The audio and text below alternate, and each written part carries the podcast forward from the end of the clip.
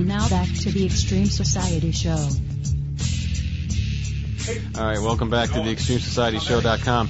Hey, for anybody listening right now, if you're not currently subscribed to www.TheExtremeSocietyShow.com, make sure you do it today. Here in Cleveland, Ohio today, the Cavs are playing the Detroit Pistons, and we're up, so I'm happy about that. Go Cavs! The other thing is the weather's awesome. We made it into the mid-70s today, so I'm happy about that. It was actually 85 here. Yeah, well, I don't know, 75 where I looked. But anyhow, I'd like to welcome finally to the Extreme Studios. We've got the host of Disorderly Conduct, Dr. J. Good evening, everybody. And we've got Mr. Matt Beaton here in the house. Hello. All right. So in a few minutes here, we're going to be getting in touch with Alan Watt from Cutting Through the Matrix. We've got a few questions that we're going to be asking him, and I'm anticipating a pretty good interview with him. Strongly encourage that you check out his site. We'll have some more information about him on our page, so if you ever want to check that out, good to go. After our interview with Mr. Watt, we're going to give Dr. J the most anticipated response to a listener's comment that was on his page. One of the most controversial beginnings to one of our shows when we had Russ Dizdar on.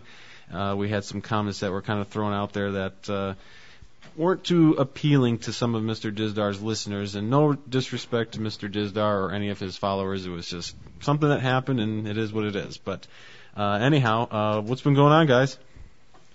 Nothing, just working. Working, hanging out. All right. Moving this weekend. Going out to Medina. Oh, okay. Good old Medina. Well, all right. Beautiful Medina, Ohio. Indeed. Heaven on earth. I think what we're going to try to do now is get a hold of our guest here and go forward from there. Anybody, you got, we all set here? Sure. With our information? Sure. Okay, good. I think we're ready, Jim. I got a comment here in the chat room. The chat rooms are open, by the way. The Stickcam chat room's open, and also too, if you pull up a secondary browser on the extremesocietyshow.com, you can also go to a live chat there. Someone just made a comment. Don't worry about Dizdar; he's a twat. Oh. Now wait, refresh my memory. Russ Dizdar, what did he talk about again? I don't know. I fell asleep during that episode. He's a pastor. He's a pastor, and he has the website shatterthedarkness.com. I mean, I thought it was a great interview with him. I mean, I learned some new things. I don't have anything bad to say about him personally, but you know, hey. So in wrap up, I think it had something like all religion sucks except for Christianity or something like that. And I don't really remember. Now was he a an expert on like satanic and occult crime? Is that what he was talking about? Yes. Oh yeah, that's what it was. And I wasn't on that show, and I would have loved to have been because I would have had some questions. But I just wanted to throw out this question to him out there that, you know, from my own readings of things like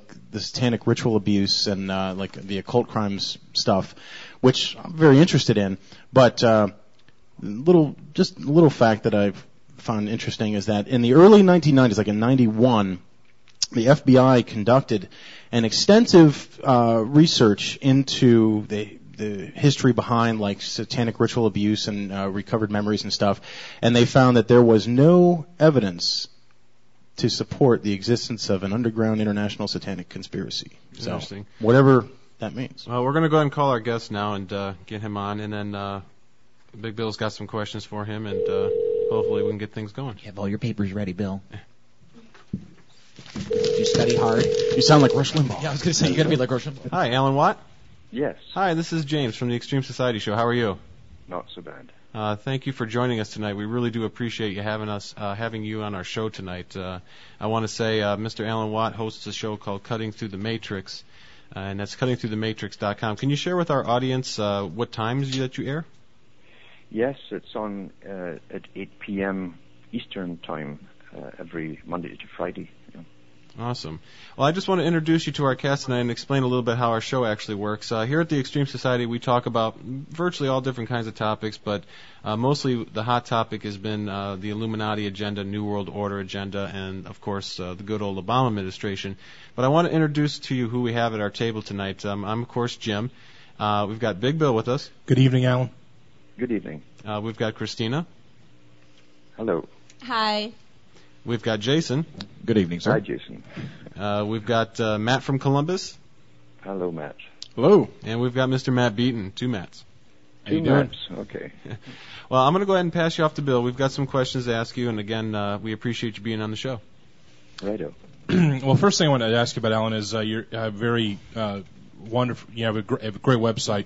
I wanted to ask you a little bit about the website and what you're, you know, as far as some of the issues and points that you're trying to get across to some of your listeners and viewers. What I'm trying to get across to them by going through the histories of the last, even couple of hundred years to an extent, even longer, is to show them that this big plan, this world agenda, has been going on for an awful long time. I try and read from the sources of the big foundations, those that comprise what I call the, well, not just me, Carol Quigley called them the parallel government, who designed basically the whole of the 20th century, including talking about the need for world wars to bring countries to their knees in order to bring them into a global society. And I try to give them from their own, say, books from think tanks that are involved and the foundations, and especially the Council on Foreign Relations, that's a big mover in this whole stage play, and to show the public where it's all supposed to go. And it's not just about having a nice, quiet, utopic world. It's a completely different ordered society they want to bring in. And I use their own, as I say, their own writings to show the public that it's incredibly elitist.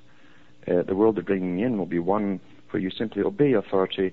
And right now, they're in the process of getting the U.S. to catch up with the rest of the world, especially Europe. And Obama, his job is simply to sign everything that's been shelved from the UN and sign them all into treaties, etc., and into functioning treaties. And you're going to learn to obey authority. That's the new democracy, really. If you notice, democracy, the term itself is getting used less and less, and we're presented with experts on everything. So the new world society coming in will be a control freak type society where we're trained from birth to death for the functions that they'll have set up for us. That's really what they're bringing in. We're being taught to obey in a Pavlovian style, authority without question. So what I'm taking from what you just said, you know, so you're basically saying that you feel that our president is basically a puppet working for some type of secret society and just... He's a member of the Council on Foreign Relations. They were set up as the American branch of the Royal Institute for International Affairs, which are both private organizations, with the sole goal of bringing in a world government where the intelligentsia have the right to rule the lessers. That's basically it. Yeah. Hi, Alan. This is Matt from Columbus. We had a quick question here from one of our listeners. They were wondering if you could expound a little bit on what is exactly meant by the deviance that this new society is meant to kind of control. Like what type of people? The guys at the top truly believe in the whole theory of evolution as a religion, and they use every big player from H.G. Wells onwards and through the Huxleys, etc. All have praise to do with Plato, who came up with basically the Republic, the book called The Republic, which is the same kind of agenda where you'd have a guardian class at the top who are more evolved, literally more evolved than all the rest. The philosopher kings and all that. Yes, it gives them the right to rule the lessers and to organize society along a planned way where the rest of the public, according to Plato, would get dread for their purpose to serve. And so, really, the global agenda has manifested through the Royal Institute for International Affairs. One of its branches is the Fabian Society. I think every prime minister in Britain for the last few or three houses has been a Fabian. And their technique was to do it intergenerationally. You see, they said that it would be better than the Soviet system. The Soviet system is done by fairly fast revolution, but people have memories, and word of mouth passes on the fact they're not too happy with it. If you can guide society through generations and give them the changes that they adapt to, adaptation is so important, then they'll never realize at the very end that they've been guided and pointed right along this road to totalitarianism, and they will think at the end of it it's all quite normal. That's literally what they call scientific indoctrination. And all of the sciences have been used, especially since the 1950s on, through the marketing media, through academia, who are all on board, and most of the big professors are all Council on Foreign Relations members as well. So they have academia, they have the big moguls of the press on board. They have education completely on board through UNESCO, United Nations. And the purpose of UNESCO is to create a global culture via the children by giving them a fresh indoctrination, radically different from that of their parents. So we're almost at the end of this phase now. And that's why they said that the 21st century, now in the 20th century in academia, the professors were calling the 21st century, the coming 21st century would be a century of change, but they never elaborated it to the public. What it means, and you have to go into the writings of the foundations to find it, and you'll find it at the CFR and other big foundations that are all connected, working together. They said it's a century where you'll have the planned society. Eventually, they'll bring the population down around the year 2050 gradually. If you notice, and I've got articles on my site from mainstream medical authorities saying that most males in the Western world are 85% sterile. Mm-hmm. That's not happened by accident. Well, the Fabian technique is never to tell the public the truth since they're just children. Always give them a good excuse, but not the real excuse for what you're doing. And that's how we're being fed. We've been fed this diet of political correctness for really 50 years in some countries, 30 years more in the U.S., but you're now rapidly catching up. And a planned society, you can actually go into the video, it's called The Russian Story, where they'll show you one of the founders of the Fabian Society and member of the Royal Institute for International Affairs, George Bernard Shaw, saying, when we rule, he said, we brought in our society. He says, you, talking about the peasantry, you'll have to come to us and justify why we should keep you alive. So this is a step beyond family planning that they brought forward too with Margaret Sanger. The next step is global planning, and now we're seeing it in mainstream media. And I've read lots of articles recently where they're calling for reducing the population by mandatory one-child per family policies, etc., in the Western world. Wow. Yeah. Now, do any of these actions, though they may seem, to fit in this whole, New World Order, but are some of them necessary in some way, shape, or form, or are they just absolutely unacceptable? They're not. Since the days of Malthus, Thomas Malthus, and he came up with the Malthusian doctrine of economics and population management on behalf of the British Empire, or the British dominant minority, as Huxley would call them. And he used fake graphs and charts from the beginning to try and terrify his own crowds into forcing more wars on the public, to bring down the population as they built the empire. So there's always a purpose as they kill you off. You can always still win an empire for them. And they said that the poor should be housed in the most unhealthy regions where it's damp and etc. and poor conditions so that they will die off faster. They actually work it all out to do with mathematics and economic necessity. And so they have decided that you're not simply born with the right to exist. No, you can only be born in their system if you have a purpose to serve the world state. Hence, you're seeing coming out on cue in Britain, Canada, the U.S., and other countries, mandatory servitude, volunteerism. That's not a coincidence. So because once it's on the books, they can expand that to a year, then 2 years, etc. That's what it's all about. That's in the Charter of the Royal Institute for International Affairs and the CFR, the bringing in of a world of service to the world state. So what you're talking about here, it seems like, and you mentioned Aldous Huxley. So is this basically a kind of society that Huxley was describing in like his books like Brave New World? Something along those lines, with genetically bred servants? When you read his brother was Thomas Julian Huxley. His grandfather was Sir Thomas Huxley. Sir Thomas Huxley was the best friend of Charles Darwin. And he took up the Darwinian cause to champion it when Darwin died. So they're both descended from there. And the Huxleys are actually also related to Darwin. But Julian Huxley became first head CEO of UNESCO. And I've read on air some of his writings where he goes into what his brother was doing in the 1930s. His brother got all his ideas from Julian, because Julian was a scientist. And he talked about the necessity to reshape mankind, to alter their genes, to make them a better, more subservient but efficient people. and the necessity to devalue life over a period of time, gradually get the people used to the devaluation of life. And of course, what would fit the bill for him would be constant harping about overpopulation. So they've used fake graphs and charts since the days of Malthus right up to the present to try and get their point across. Now, this book's been published, copious book's been published all across the whole of Europe, because they started their big crusade to reduce the populations at the end of World War I.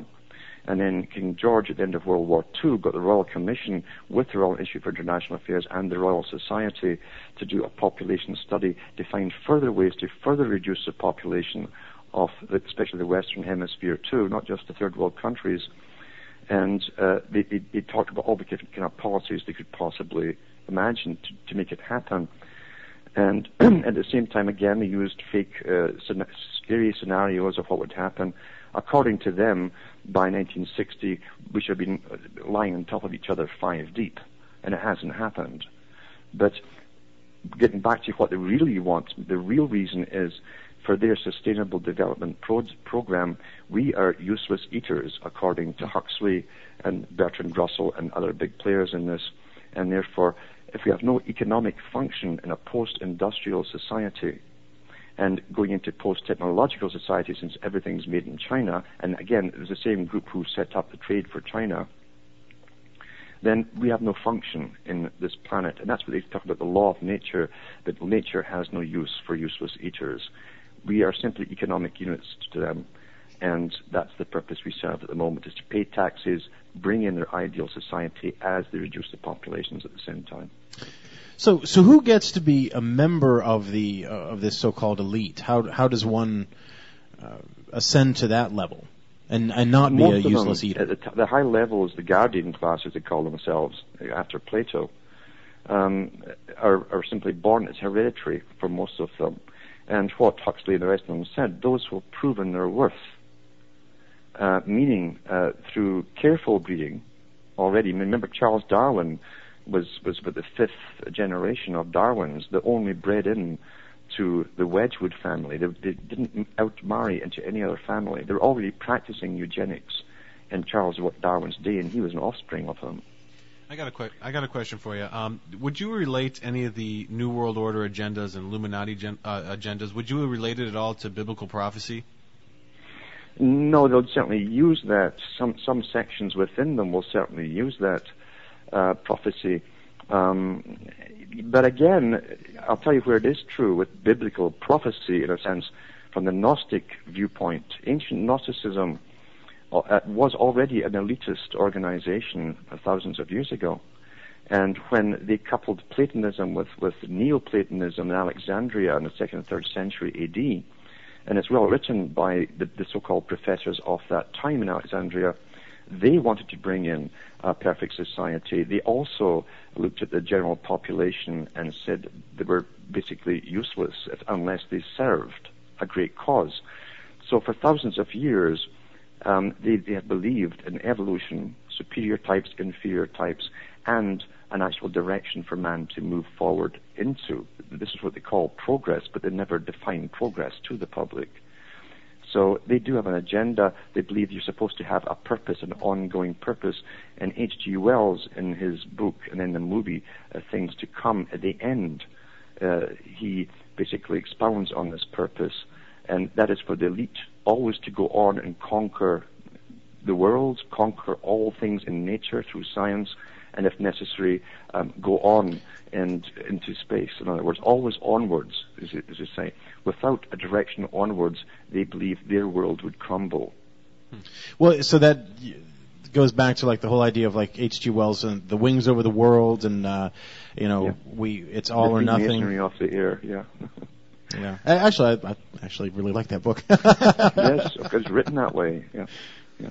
So now you mentioned also that this stretches back, into ancient times. So where do groups like, for instance, like the Rosicrucians or the Freemasons, where do they fit into all of this? The Rosicrucians and Freemasons really came out after the Albigensian Crusades and the Bogomils and the Cathars, who were rivaling the Catholic Church in parts of, especially France, southern France into Spain. for centuries, and the Catholic Church were astonished to find that Gnosticism was still alive and well. And Gnosticism and Cathars, what they believed in was reincarnation. This is a strange business, because they believed in the reincarnation of the perfect spirit, which can only come into the perfect body, which is of a lineage of special breeding. And this was in the 12th century, 13th century. They're still doing this kind of stuff. And when you reach the stage of perfecti in Albigensianism or Bogomils, which is all the same group given different names according to the region they were in, then you were the laws did not apply to you. You were perfect. And you'll find that they branched off into Europe after the persecution by the church that attacked them heavily. And by the way, a lot of the Knights Templars ended up in those regions of southern France when they disbanded and became parts of these. Then they created Rosicrucianism, which would come into Europe. Again, it broke out in Germany and France in the 1500s. The Queen Elizabeth her court was entirely Rosicrucian, openly. And the idea was, again, in a Fabian-type style, that under the guise that they would accept all religions into it, just like the Cathars did. You could be Jewish, you could be Christian, Catholic, whatever. But then you learn this dogma as well, and eventually you take oaths to that particular sect. So under the guise of being all-inclusive, it takes you over, and once it's in power, it becomes the most intolerant sect of all. All these big foundations go back through what's called the mystery religion that simply changes its names down through the centuries. And as I say, it goes back to this whole idea that Plato talks about in one of his stories, where he said that the perfect spirit, he says, we are aristocrats, he said, we are guardians because we have the perfect spirit that can come into the perfect body, meaning their wives are chosen for them for certain qualities, intellect, etc., as opposed to the commoners who marry in common out of whatever, So now, in regard to the Cathars, now they were destroyed by the Catholic Church, but I would say that the Catholic Church... They weren't destroyed. It was a massive region. You're talking about something the size of Spain, really. And many of them lived in the mountain, in these regions and so on. And they certainly went underground, undercover, and they moved. They moved into Germany big time and into northern France, etc. And many of them, of course... just simply joined the Catholic Church. So do you think that there definitely is a tie in your opinion between like the Cathari and like the Bavarian Illuminati under Adam Weishaupt, so that the same ideology there is being perpetuated? That is right. Under the guise of constant persecution, they've hidden themselves. But you have to go into the histories to find out why they were really persecuted. I can understand power groups fighting power groups, but what was their main tenet, you see? Well, just like Freemasonry or Rosicrucianism, that they always tell one story to the recruits or to the general public, but they have an inner agenda kept to themselves. An inner agenda is the right of the spiritual and intellectual and more physically evolved type to rule over the lessers. That's really at the core of all of this. So there's even a video up on Google by some of the top Freemasons. I think it was Manly P. Hall. And you'll hear the way he goes into his tactics and eventually touches very so carefully on overpopulation or of overpopulation of the wrong sort, and how great powers would have to take all of this in charge, because at their heart of hearts they're all eugenicists. And when you go into, say, the foundations like the Council on Foreign Relations, Mr. Rockefeller, etc., he's still going around the world mandating that the world must be depopulated and funding all of these different front foundations that he funds. These guys are religious fanatics, but unfortunately they're very rich religious fanatics. And we'll find in Weishaupt writing the same sort of idea, where they literally lie to everyone. They laugh about how everyone swallows the story they give them. Weishaupt even said that there was a top Protestant minister who really believed his explanation of Christianity and how it expounded and helped them understand Christianity better, and Weishaupt calls him a fool. So they bring all these people in to work for them, and they never tell them the real truth. I got a question for you. Would you blame religion as being a part of the self-destructive society we live in? Religion in itself, and this is one area where they're quite correct. All institutions, and for the Masons say that they're quite correct in this. All institutions eventually lose their fire or their zeal and become too heavily burdened with finances and the making of money, and they become materialistic, and then they basically become corrupt. That's just fact. It's the same with the Constitution of the U.S. You can start off with the best of intentions, but if you aren't guarding it, before you know it, you've got hereditary dynasties coming into office, not only elected, but bureaucracies as well. That's the same across the Western world.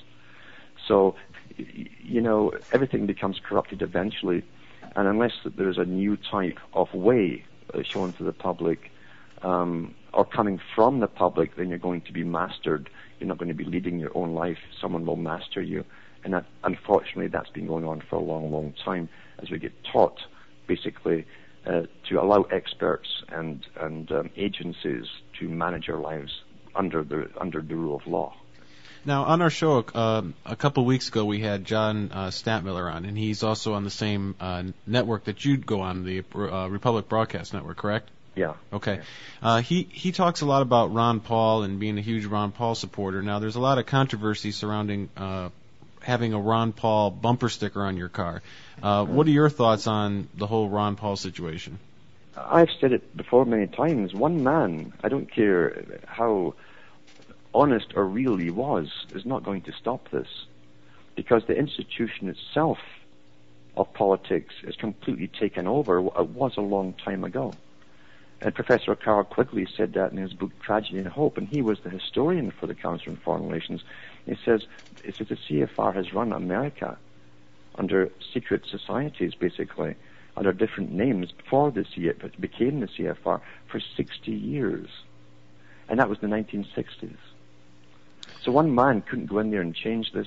The policies are almost set in stone, and you have all these lobby groups and non-governmental organizations and foundations that basically are directing policy to governments. And every politician is so corrupt, they know which way the wind goes. They go along with them all because they get all their funding from these foundations. So foundations are guiding the world. So it's the greed. Thousands of NGO groups that appear to come from the public, and the new democracy really are the NGO groups. That was a Soviet system. It was based on NGOs with the leaders picked by the Politburo. It's the same thing here. So do you think that democracy in America is an illusion? Absolutely. And that, Absolutely. That none of our leaders are really the histories of Bernays and how they use marketing, exactly what Bertrand Russell said they do. How they use psychology and to create the American culture, and from the 30s onwards, and they created the consumer society. They take the credit for it. Now the same boys that have all the money are telling you consume too much. Now we're being trained not to consume, and to go into a different kind of way of life. It's much easier to control the collective through massive indoctrination, daily propaganda, than it is to hit the individual. And that's why the founding fathers, some of them said that, even though they talked out of two sides of their mouth sometimes, they said really that it's the individual that should guide society. But first you've got to lead your own life and guide your own life, you know, and be responsible for yourself. That attitude has been wiped out, where we're now taught that communitarianism, your community, that's the new system. We're a collective. And their enemy is the individual now. That's why they're coming down with so many politically correct laws on everything. Until you can't express yourself in any way, shape, or form as an individual, you have to give the status quo parrot expressions that are approved. I wanted to ask you real quickly, we know we try to ask all our guests this, what are our current views about President Obama and the current state of our government? Well, I think it's right on plan. They got the Bush group in, you see. Again, all his guys are all backs to CFR trilaterals, the same as Obama.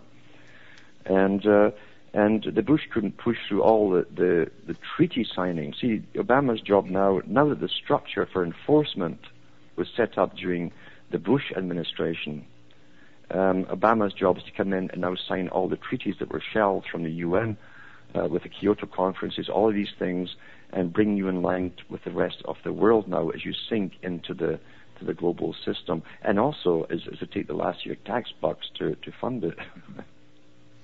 Right. Another thing that I did want to ask you about, found a lot of good information about this.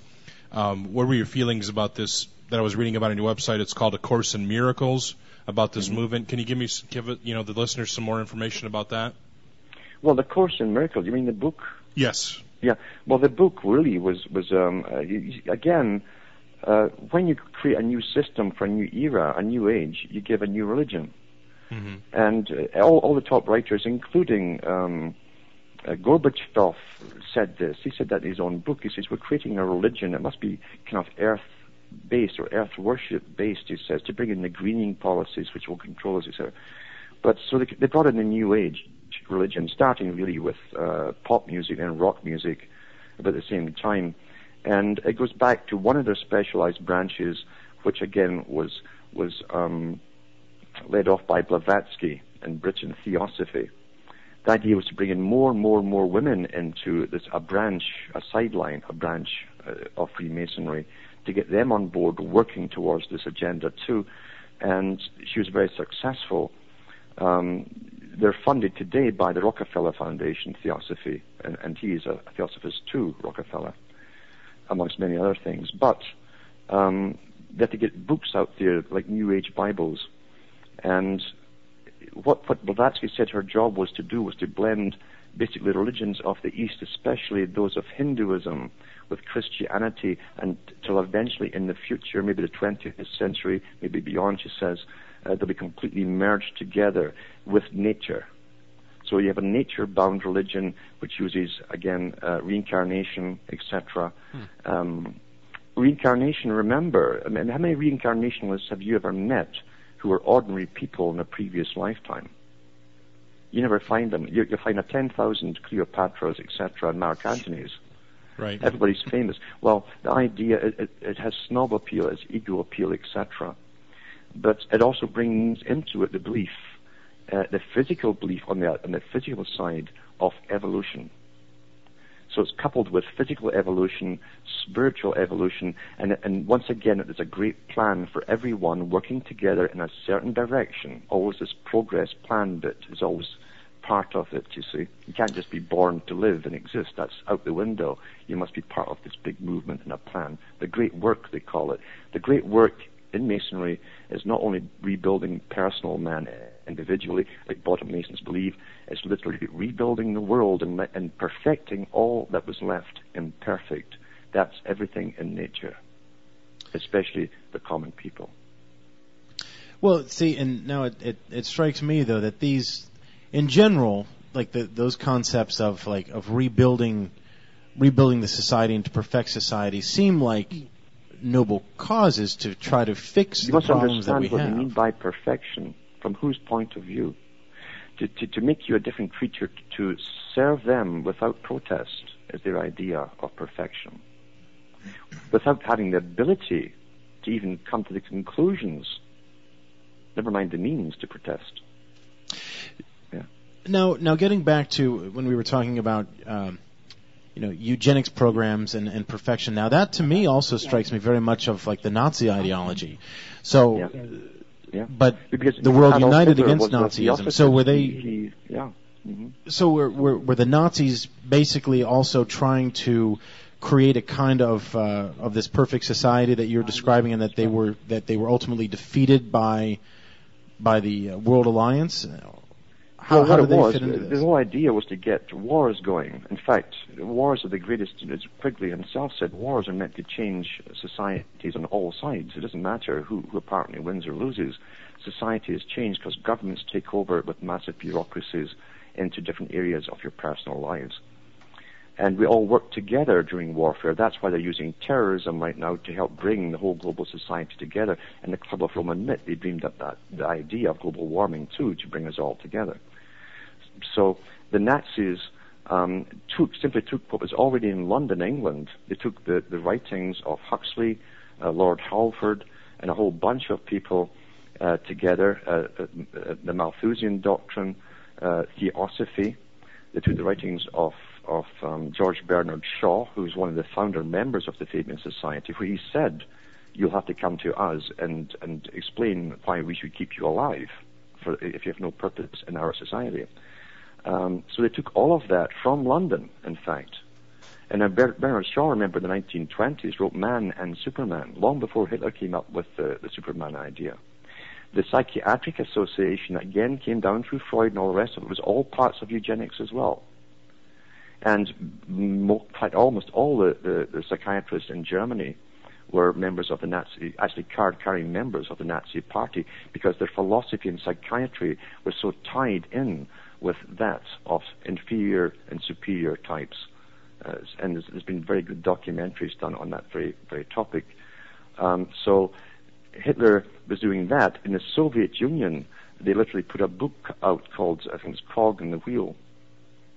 And it was about their idea, too. See, Darwinism came up with the idea that man is just basically clay. And the scientists, therefore, who understood nature and sciences, could reshape the public to be any way that they wanted to think, to do, to behave, whichever way they wanted to do. Pavlov took up on that, and they tried that in the Soviet Union. They said they'd create the Sovieticus man. And Germany, it was to be the Superman after the writings of those guys in London. And so it's always been at the top of the tree, this eugenics movement. In America, the Coldwater Harbor station at New York was set up by the Rockefeller and Carnegie Foundation to promote eugenics. They came up, in their own writings, to tell you they came up with the census for America, the census idea, for the sole purpose of following family histories to see who would eventually be allowed to breed and who would not be allowed to breed. That's in their own writings at the foundation. Now, and the whole idea of the Kaga machine sounds very Hobbesian. Mm-hmm. So, but so here's the thing: what's the alternative to that? I mean, how is this derailed? How is this? It's only derailed if people literally have a will to take back their humanity individually, because Russell and many other ones wrote out the agenda, and Huxley too, Julian Huxley wrote out the agenda at UNESCO for how to create massive apathy intergenerationally, as you taught and trained the public that they literally have no rights. And they've been very, very successful. They also said they'd try and use drugs on as many of the population as possible. So all kinds of drugs to tranquilize them, etc., through the changes. If life isn't worth taking... See, the thing is, we have no choice but to change it, because these guys have told us where they're taking us. Now, and it's not pleasant. It is not pleasant at all. What happens to the individuals such as yourself who are free-thinking and can actually see what is going on behind the lines and may be able to take action and inform people? What happens to that group? Well, up until now, they tried to get you on board with them. I've been asked by the big institutions myself to join them and take part in the world-round table meetings. Really? Wow. Oh, yeah. And I've had books sent by the United Nations asking my opinion on these things, these planned dome cities and stuff to come. Yes. Oh, yeah. And so you get all the bribes coming your way. A lot of folk get bought off. Other ones will get bought off and stay in the same position and lead people around in circles, taking them nowhere. That's part of their job. And that seems to be the reoccurring theme there is greed, which is constantly re-supported. I'll tell you, they're flabbergasted, these people, when you say no. They can't understand you. They know you're not living in luxury by any means. Mm-hmm.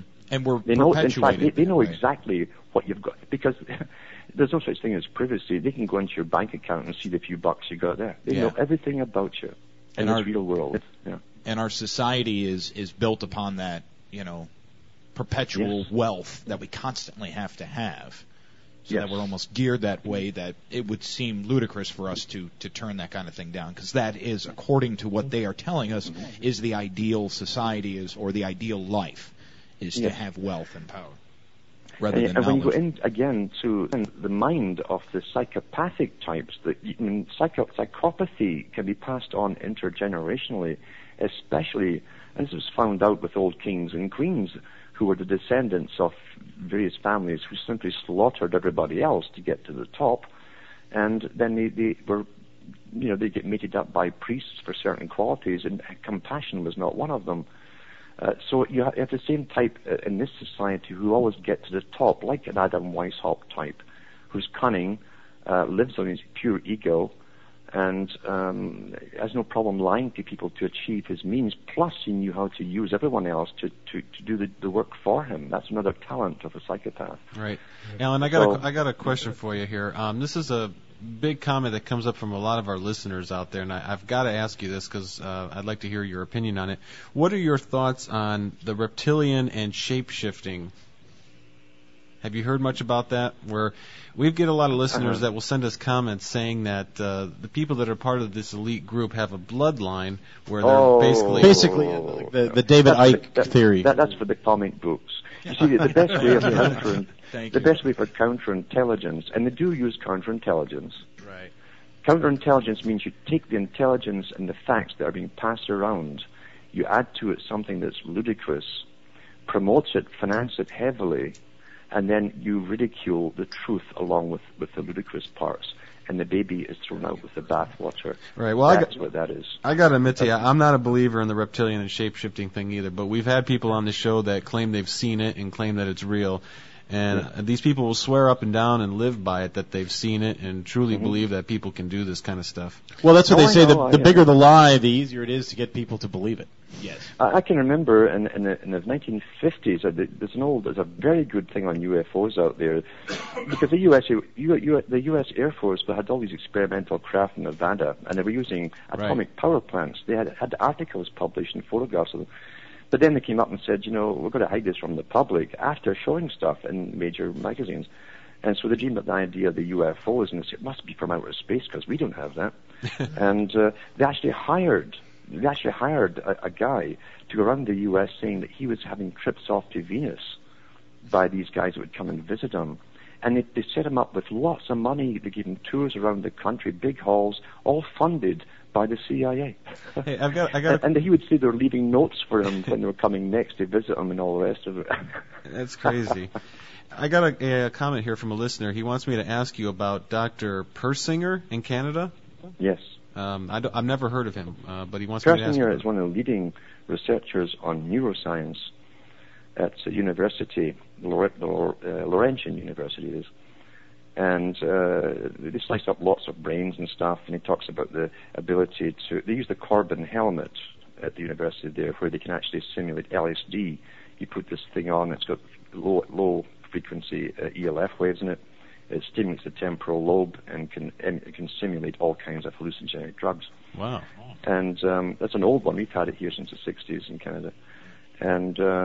But he also was into how different drugs react on different parts of the brain. And under neuroscience, that they're finding ways to literally alter pathways of thinking and so on. This all goes along into this directed society where everyone will be programmed in the future. Now, in fact, and there's a link on my site to a talk he gave to his students, Mr. Persinger, on these topics. So people should go into my archives and find it. But... You cannot do anything in research on that level in any university without the CIA being involved. It's to do with controlling people and control of the mind. The MKM Ultra did not stop with an inquiry. It never stopped because data information on this kind of stuff is so imperative for them. So they collect this kind of data, and they certainly are finding ways to use it. Interesting. Well, since you do have the Canadian connection, does socialism really work? Socialism is just a front, again, for the organized, ordered society, the planned society. As I say, that you won't be born unless the elite have a need for you to serve them in some way or other. You simply won't be born, and they've said that in their own writings. Right. Well, on this show, I've preached many a times that I'm against socialism, and I feel that this country, with Obama and his cabinet in power, we're going more and more towards that direction. I just recently read an article that, I'm sure you've heard about the bailouts and all that, with all the money that we're spending. They just gave another $2 billion to General Motors. I mean, what's going on here? Why are we dishing so much money out to these companies? Whatever happened to, if you mess up, you fail, then you're gone. Yeah, well, that is socialism now. We're all in it together, as they said in the movie Brazil. We're all in it together. We're all in the same boat together. But all they're doing is they're doing what they've done for centuries, and that's pay off their own pirates. They're always pirates at the top. They think it's their right to fleece the public. But eventually, after all these bailouts, it won't matter. It'll put us so far in the hole, it gives them the excuse to say, look, it's not working. We can't go on like this. We need a brand new system. And up pops an International Monetary Fund and does exactly what it was designed to do at the end of World War II, and that's to take over the entire money supply and actually print the money for the planet. They're talking about it now. Nothing happens by accident. All they're doing is a final looting, putting us in a hole so that we could never recover and go back to the old system, because they must introduce the new system that was planned a long time ago. So do you believe that a North American union then is in our near future? I played on the air from the Canadian Broadcasting Corporation, which is our BBC, is government-owned, from 2005, the Council on Foreign Relations, saying when the President and the two Prime Ministers signed the first negotiation part, that this was the first part of the 5 annual signings, and by the year 2010, we will be completely amalgamated. I used their own tape from the official source. Wow. Now, there's no belief involved. Yeah. To delve into a little bit of the conspiracy theories, people who believe that the disasters of nature, hurricanes, floods, mm-hmm. those kind of things, that they are things that are caused by these elite in order to, control population. I mean, do you follow into that, or do you think that their system right now mostly has to do with control rather than extermination? It's all of that. We are being exterminated. If you look at the death rates, we're plummeting. We have cancers we never even heard of before. In fact, there's so many that they don't even bother giving them names now. Some strange cancers breaking out all the time. And remember that King George meeting on world population reduction that they had, an emergency meeting at the end of World War II. World War II hadn't killed off enough people for these boys. So they were talking about ways to find ways to bring down the population. Well, you can't ask for volunteers. And these guys have been harping with their mandate on depopulation very seriously, very powerful, wealthy organizations. They don't ask for volunteers. They go ahead and do it. We know for a fact we're sterilized because of the bisphenol that they put in all the food, mm-hmm. plastic bottles, and all the rest of it for the last 50 years. Oh, yeah.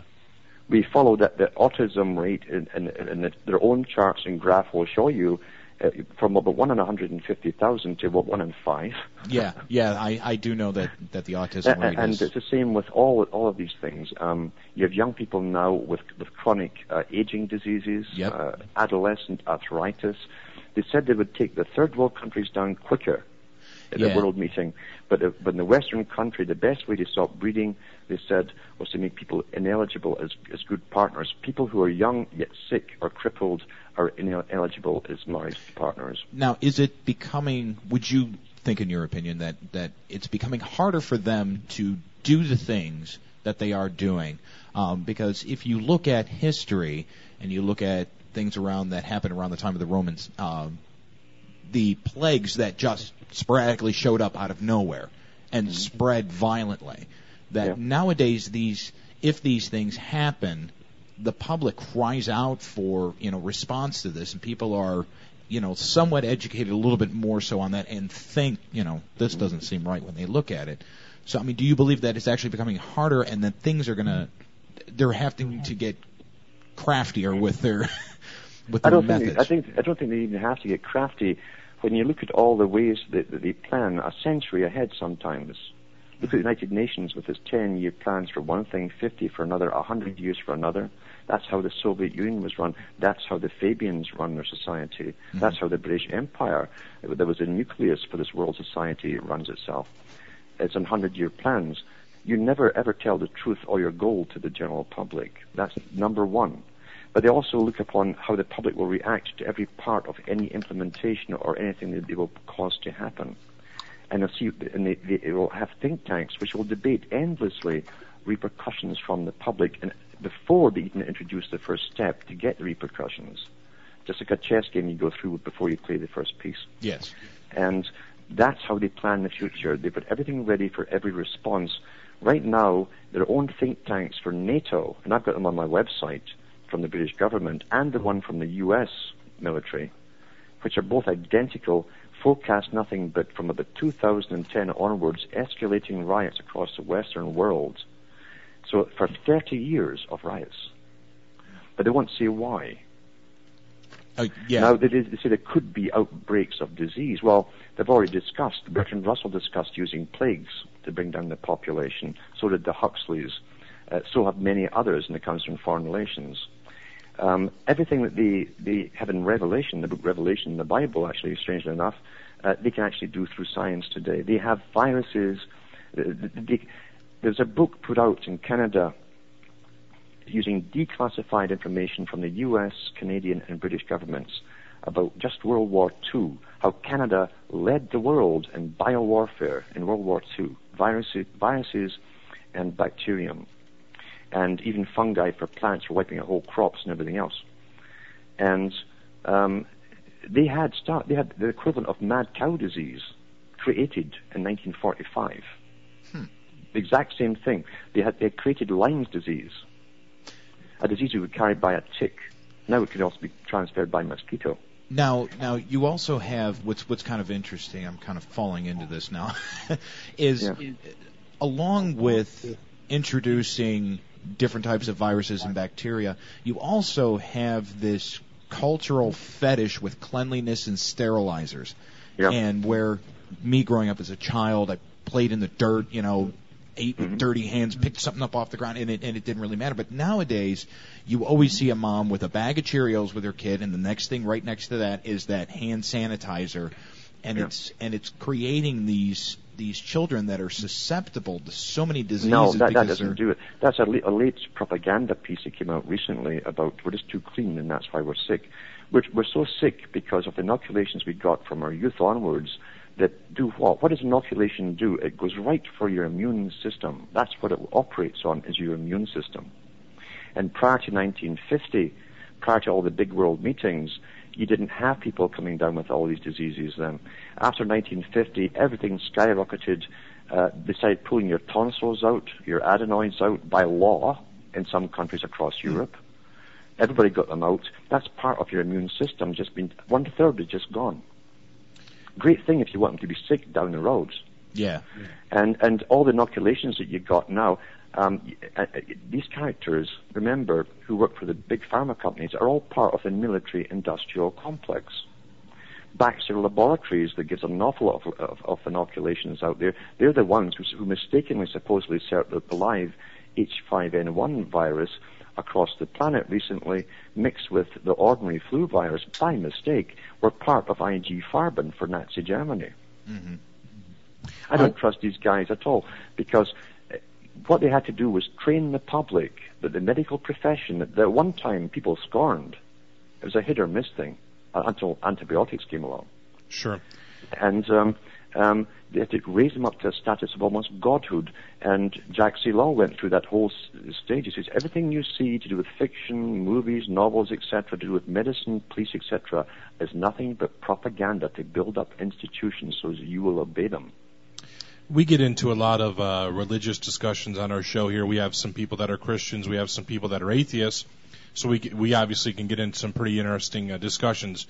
Now, myself, being a Christian person, I have a basic understanding of the NWO, Illuminati, that type of thing. But obviously, I still think God's ultimately in control and will come and save us. What do you have to say to somebody like me that believes that? I think, to be honest with you, I don't believe in a collective Christianity. I don't think Christianity was ever meant for a collective. I think it was an individual thing to begin with. When it becomes a collective, it's institutionalized, and that's when you start to lose the basic messages to people. Everywhere in the New Testament, you always have Jesus talking to the individual, because it's the individual can only change by a numinous experience. Mm-hmm. They must be personal to that person. It's not like a collective thing. What happens? Oh, I get popped in water, I say this, and then I'm saved forever. No, that's a ritual. Mm-hmm. The inner man doesn't change unless you have a numinous experience. And that's what it was all about. And then, of course, big religions always end up on board, unfortunately, with political agendas and movements, and they're used. But as far as basic Christianity itself is, it's one of the probably the only religion that ever came out that that made elites accept the fact that anybody, didn't matter who you were, right down to the lowest peasant, you had rights. So you were a holy thing created by something that had nothing to do with them. It was above them. And that's why Christianity was the main object for destruction by what you'll call the Illuminati, Rosicrucians, higher masonry, etc., because they had to eradicate that idea in order to control us all and do with us as they wish, that we are special, that each individual is unique and special and created by a deity, with a spirit from a deity of value. That was the thing. No other religion gives you that value and that right to speak up. What about Judaism and Islam? Judaism is primarily law. And even in the New Testament, remember, Judaism is not Hebrewism. It's not Hebrite. It was a religion born in captivity, supposedly in Babylon, that did away with the old temple priests who were hereditary, the Levites, and came out using the Talmud, which was a compilation of wise men's sayings and laws and teachings, etc., and it's still used today. In the New Testament, as I say, even Jesus talks to the rabbis, and he says that. He says, you follow the laws of men. So do you think that, as some have postulated, that Christianity itself is derived from some of the ancient mystery religions like Mithraism? There's no doubt that whatever happened a long, long time ago, they adopted right onto it the old sun worship type doctrine. The virgin birth was common. Because, remember too, when the Catholic Church really took over, and Protestants forget this, they forget they're still using basically the same stuff that was left over from the Latin Vaticanus version, and they said that when they wiped out the Arian heresy, remember, Arianism was Gnosticism. Once again, Arian said that Jesus was just a man, and that every person had the ability, if they sought out a creator, their God, to receive spirit from God. Well, to become Christianity, God-like. It's a similar thing. It's the same kind of thing.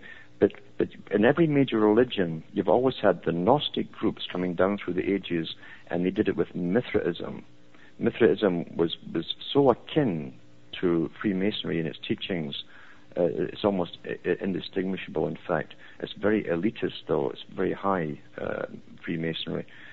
And Constantine himself simply adopted Christianity as a method of controlling vast amounts of people because of his teachings of peace. And of course, they added into obedience. It's so odd that Christians today are so quiet, thinking, I'm okay, I'm saved, doesn't matter what the world does. Yet they're following someone that gave his life by standing up to, number one, the international bankers of his day, because the temple wasn't just a little temple, hole-in-the-wall place. It was an international place where money was exchanged. You couldn't take foreign currency in there. It had to be Judaic money that was holy. So they came from all over the ancient world, where they had Jewish settlements and quarters of the Greek world, ancient Greek world, and the Roman world, even the island of Rhodes, which they ruled, or the merchants. And they had to come here. Thousands would come with lots of money, and the money changers sat in the temples and changed this money and made the big profit. It was an international exchange. So he drove them out. That was a no-no, because everybody was happy. The rabbis were getting their cuts. The Romans were getting their cuts. Everybody was getting their cuts. And he drove them out, and then he turns on the rabbis themselves. So do you see modern religion as still as a form of social control that plays into this whole plan?